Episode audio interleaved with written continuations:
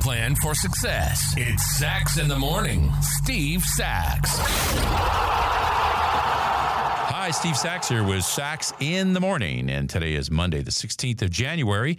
It is Martin Luther King Day. And so, in place of just you know, our regular podcast where we're talking about different things and trying to give advice and whatnot. We're going to talk about some of the great things that Martin Luther King had done and, and that he really lent to our society.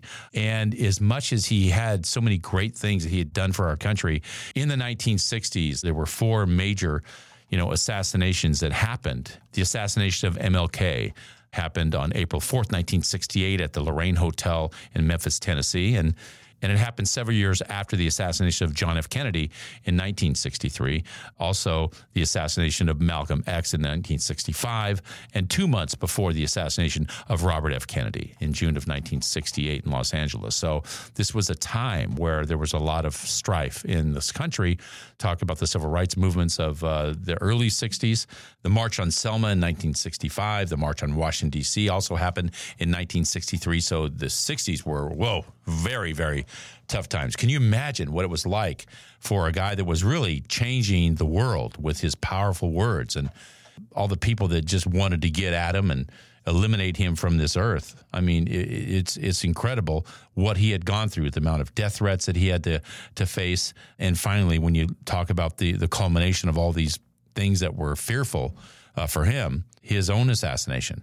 And I got to tell you, I actually went to the Lorraine Hotel in Memphis a few years ago. And it is just such an eerie place to be when you know that April of 1968, this man was killed right here. And you look over to where the bullet came from, from James Earl Ray, and it really wasn't that far.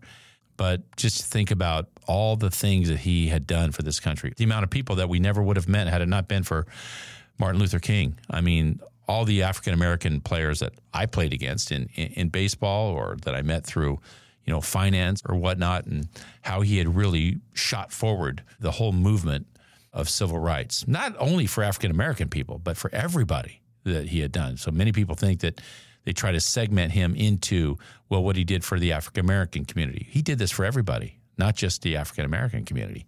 So we really owe a lot of gratitude to a lot of the great things that Martin Luther King did for this whole country and the whole world. I've done a lot of reading up on uh, on Martin Luther King, and because you know I've admired so many of the works that he has done, and one of these uh, short stories I want to share with you right now kind of exemplifies what he was all about. So this is about an assassination attempt on his life in 1958. And it goes like this. He said, At the Mason Temple, King delivered his famous I've been to the mountaintop speech.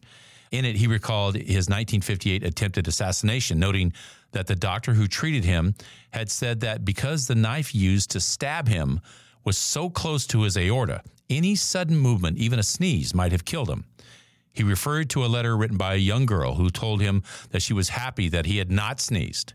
He made that reference many times in saying, I too am happy that I didn't sneeze because if I had, I wouldn't have been here in 1960 when students all over the South started sitting in at lunch counters. And if I had sneezed, I wouldn't have been around to here in 1961 when we decided to take a ride for freedom and ended segregation in interstate travel. So let's take today, Monday, the 16th of January, a time to refer and think back and be grateful for all the great things that Martin Luther King had done for this country. And that's my short for today. If you like what you heard, give us a positive review, subscribe, and share. Also, remember that the Sax in the Morning swag is now available on my Instagram site. Go to Sax in the Morning underscore podcast. You'll see it right there on the Instagram and just hit the link. Everything's there mugs, hats, tumblers, you name it. Take advantage of it.